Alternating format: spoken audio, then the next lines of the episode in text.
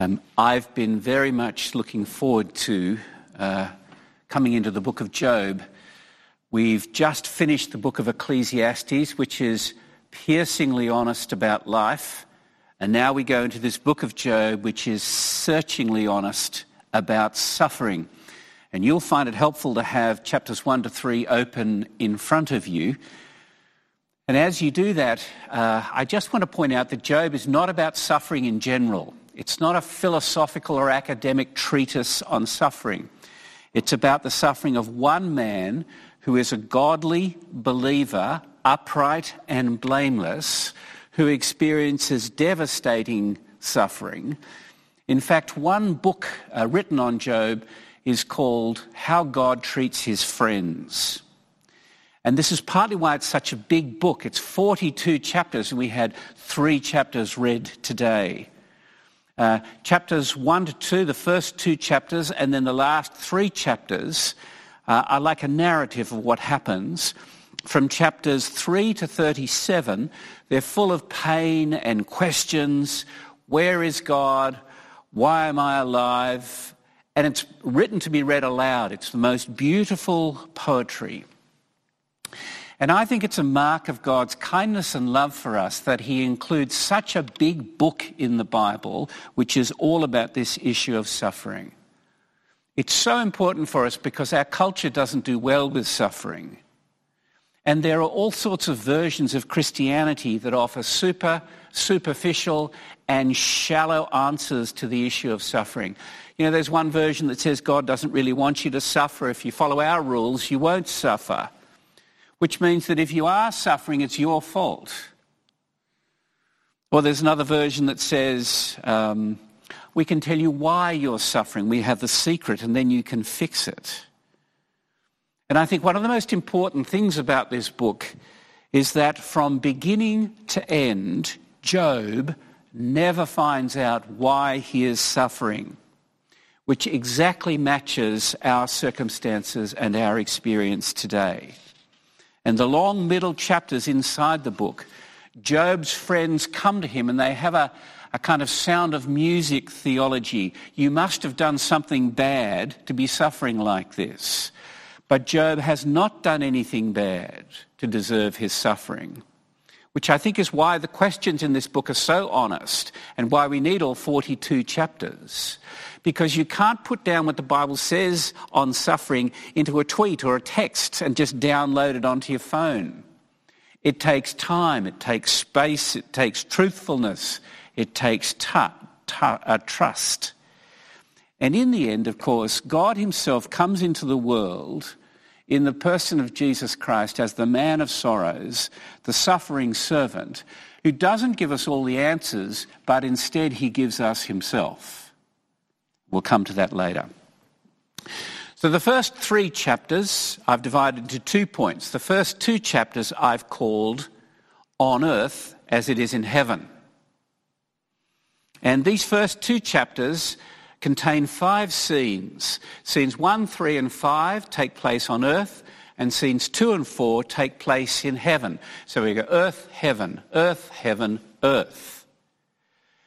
And the reason for that is because what happens in heaven affects what happens on earth, and what happens on earth affects what happens in heaven, particularly when it comes to suffering. So let's have a look at this quickly together. The first scene, the first five verses are on earth, and we're introduced to Job's very happy life. Uh, the book begins, there was a man, a real person, living a real life in a real place that we don't really know where it is. Uh, and we don't know where it is because it's a universal human story which happened to a real individual. And he's living the dream. He's wealthy, he's healthy, he's got a very happy family, and he's godly.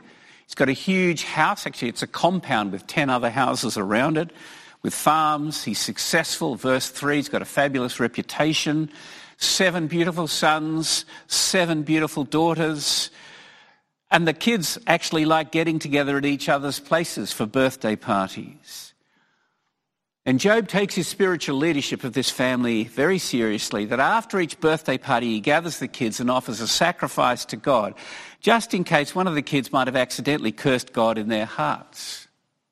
But the most important thing said about Job in these uh, first verses is in the end of verse one, where he's described as a man who's blameless and upright, who feared the Lord and turned away from evil.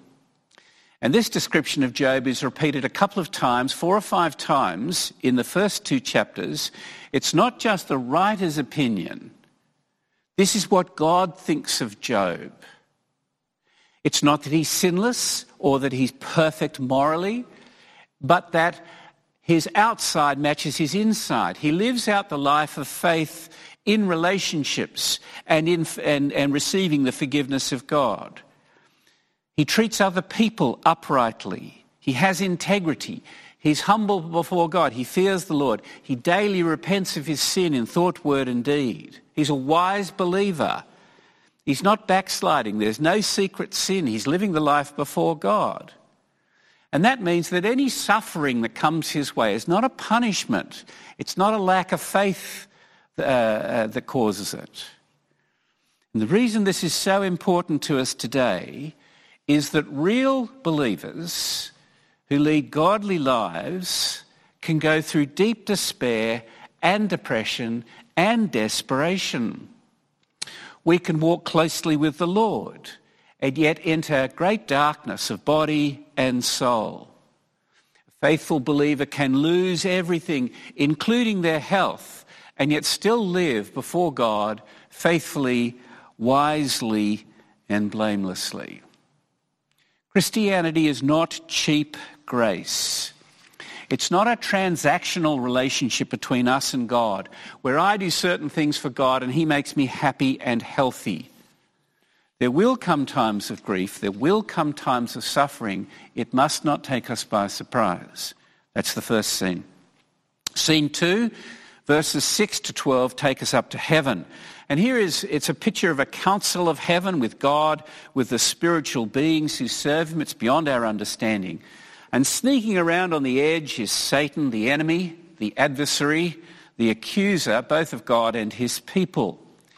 And God identifies him with a question in verse seven. He says, "Where have you been?" And Satan doesn't really answer him. And so God then says in verse eight, "Have you considered my servant Job? There is none like him on the earth, a blameless and upright man who fears God and turns away from evil." God loves Job. He sees his integrity in godly life. It's important to God the way Job lives, just as it's important to him the way we live now.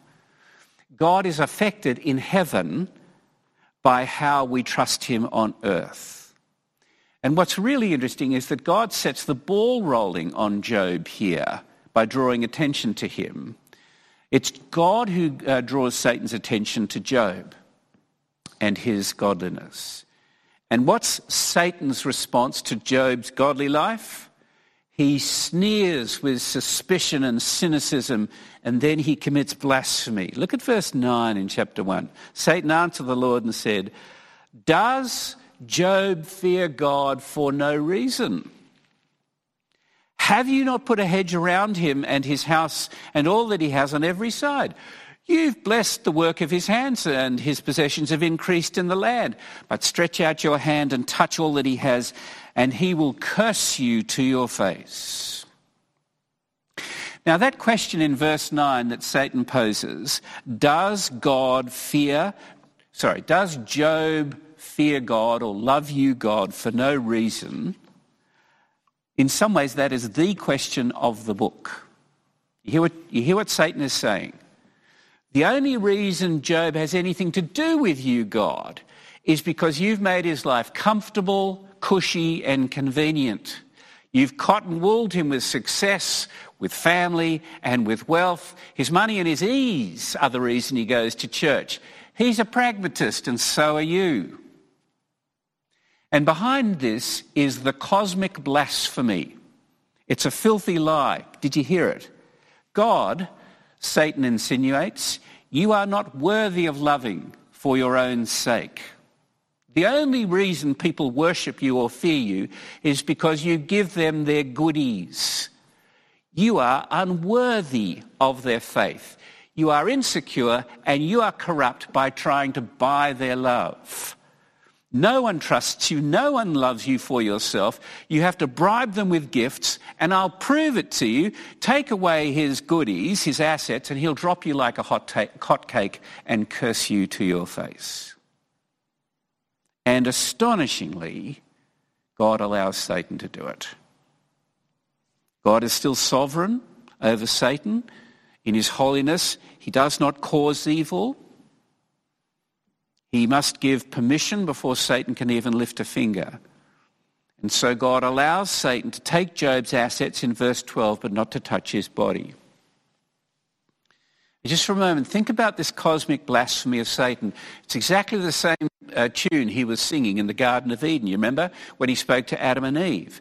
God doesn't want your best. He's only stopping you from doing what you want because you can't trust him and you can't love him. You've got to be suspicious of his motivations. He's keeping you as slaves. You should throw off that stupid, simple faith and come to your own wisdom and understanding. And then you'll see that he's not worth loving for his own sake. And I think this is the closest we get in all the book of Job to explaining Job's suffering. Satan's accusation is that Job fears God for no reason. And in some ways, it is the only question of real eternal importance in the universe for us. Is God worthy of love and faith and worship and trust and adoration or not? Because somehow the God of the Bible attaches his reputation and his glory to us, to how we live and how we believe and how we love him. And the whole universe looks on to see if we love God for who he is, whether we, those of us who know him, treat him as worthy or just treat him for how much we can get out of him. In the book of Ephesians in the New Testament, the Apostle Paul writes, chapter three, verse ten, he says, through the church, the manifold wisdom of God is being made known to the rulers and the authorities in the heavenly places. It is the wisdom of God to reveal his glory to the spiritual powers through the church. That's why endurance is so pivotal in the life of faith. Every letter in the New Testament makes this point. Jesus makes this point in each of the Gospels, that God proves his worth to the universe as believers endure suffering faithfully. That when we live and believe as though God's glory is more important than our lives and our comfort and our assets and our health, God reveals he is worth loving. A couple of years ago, I was visited by a young woman from another country who asked me what were the exciting things I was seeing in my church. I think she was hoping for some grand stories of new converts. And it's true, heaven rejoices every time someone turns to the Lord. And I had uh, conducted a number of funerals in the previous weeks of godly believers who testified to Christ through their suffering and died well. And I said to her, it rejoices the heart of God uh, to see people loving him for his own sake, even though they go through the deep water of suffering. That's the really exciting thing I've seen. And um, I think she was most disappointed, but I know God wasn't. So scene three, we now come back to earth, and Satan wastes no time at all. Verses thirteen to twenty-two of chapter one. He loves destroying things. And in one day, with four blows of the axe, violent, sudden, devastating, traumatic, two of them by natural disaster, two of them by criminal, even terror acts, Satan plunges Job into poverty and grief. It's beautifully told. We're, we're, at the beginning, we're taken to the party where the kids are enjoying um, food and fellowship together. And uh, the livestock is stolen, the servants are slaughtered, except one who escapes to tell the story. And then the sheep are burnt up with lightning, and the servant uh, and the servants are killed. And there's one who comes to tell the story. And then the rest of the livestock, thirdly, uh, are destroyed, except one servant who gets away to tell the story. And we think, oh, thank goodness the kids are okay. And then verses eighteen to nineteen, we don't even want to read them. While his dear sons and daughters are celebrating one of their birthdays, the east wind blows the house down and there is not one single survivor. And in one day, Job's life goes from comfort and wealth and joy to ruin. He's stripped bare. He's alone on the stage. Does God, does Job serve God for no reason or only for what he will get out of it? Verse twenty to twenty-two, he doesn't rage, he doesn't scream. He stands up, he rises up. Oh, the pain in his heart is so great he can't sit. He tears his robe as a sign of inconsolable grief. He shaves his head as an outward sign of loss, and he falls on the ground and he worships. Naked, he says, I came from my mother's womb, and naked shall I return. The Lord gave, the Lord has taken away. Blessed be the name of the Lord. And in all this, Job did not sin or charge God with wrong. It's almost as though he's been reading Ecclesiastes, isn't it? He looks at life as though it's a gift from God, which God can give and God can take away. And far from cursing God, he blesses God. He prays that everyone who's going to hear his story will also bless God as well. And it doesn't remove his pain, it doesn't palliate his pain, but it's still real and it proves Satan is a liar. And then quickly we go up to heaven again, scene four, chapter two, verses one to six. And scene four is almost a repeat of scene two in heaven. Again, God initiates the conversation. Again, God says that Job is blameless. Again, Satan blasphemes. He says to God, you're not worth loving for your own sake. You did not let me go far enough. He's still got his health. Let me take that away and you'll see what an unworthy God you are as he curses you to your face. And again, God allows it, which means that God's reputation and his glory really are more important than my health or my wealth. And then the final scene, scene five in chapter chapters one to two, is two, seven to ten, on earth again. And things go fast now, it speeds up. Satan himself directly and personally administers this suffering and he attacks Job's body. It's total, it's intimate. He covers Job with excruciating, suppurating, loathsome sores from the top of his head to the bottom of his feet. And the extent of his pain and his suffering come out in the conversations in the next thirty-seven chapters.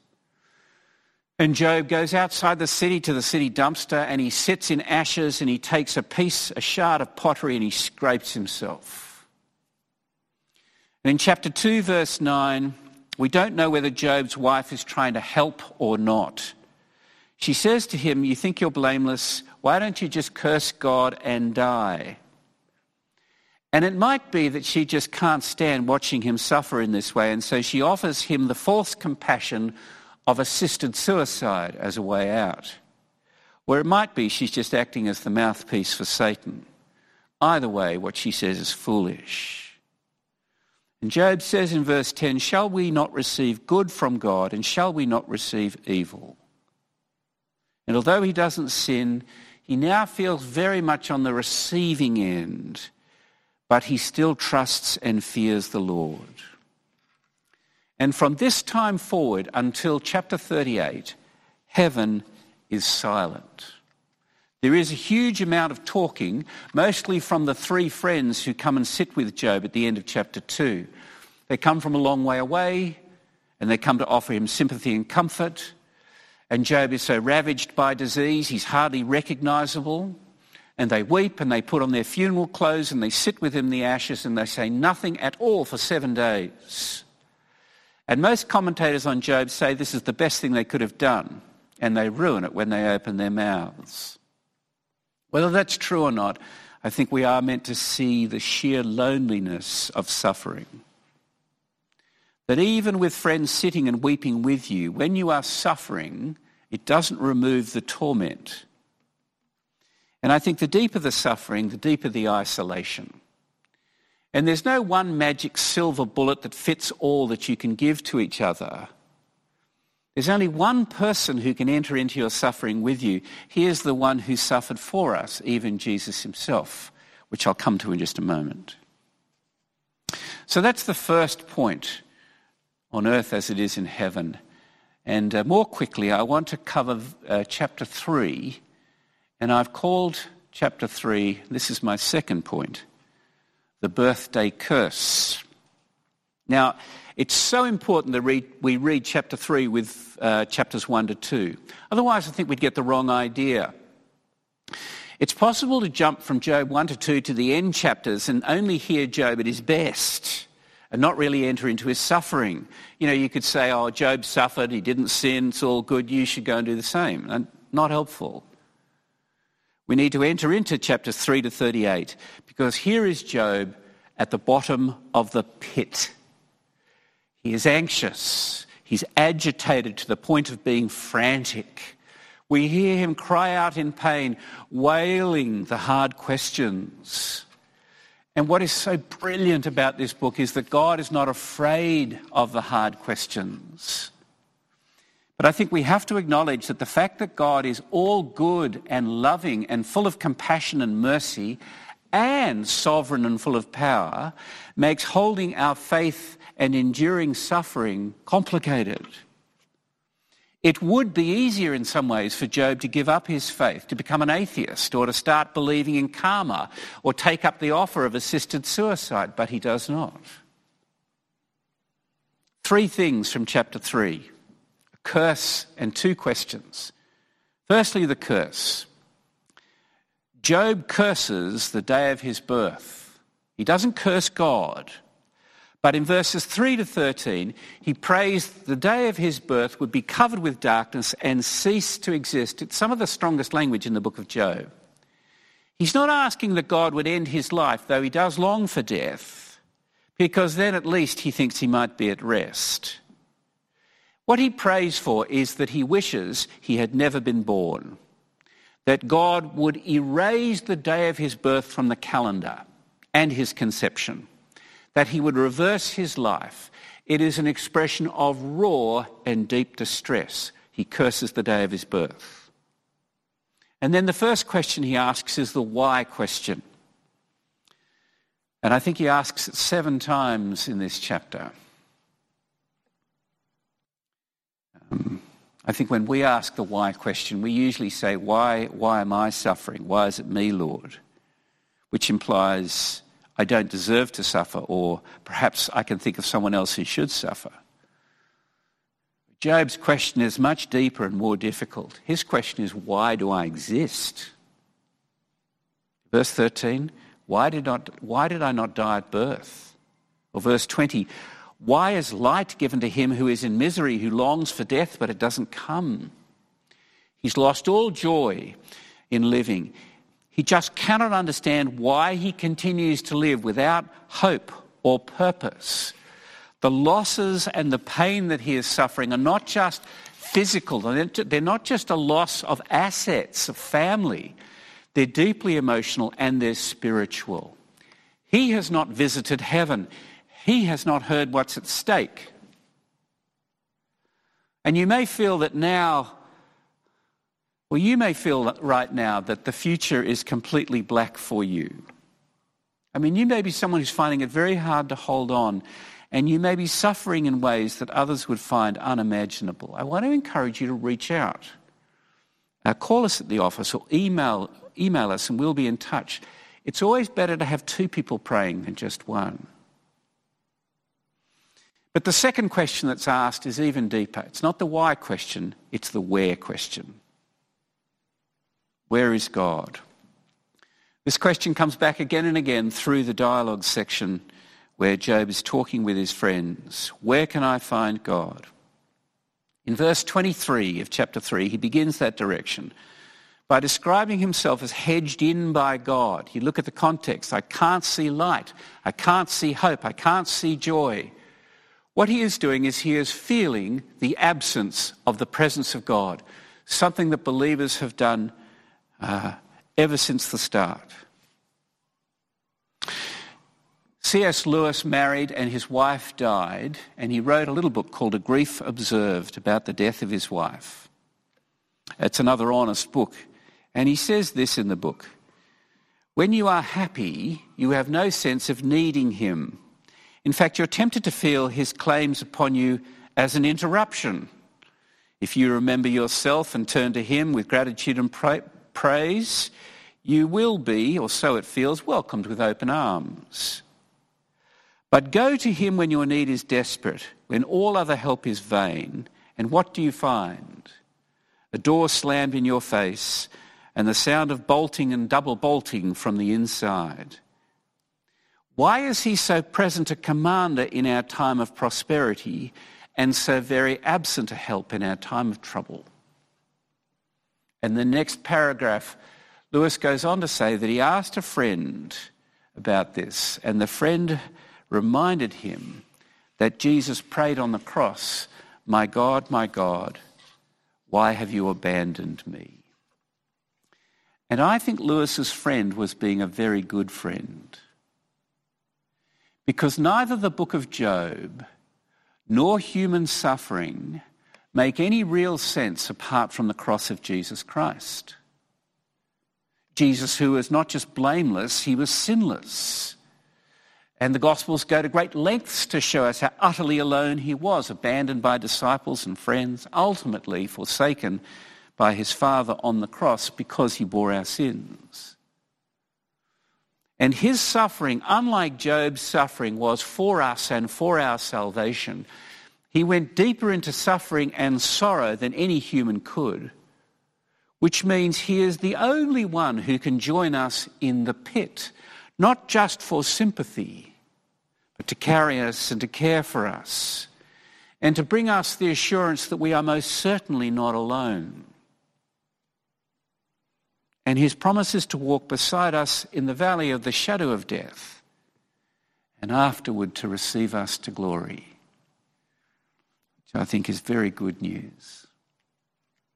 Now, Josh.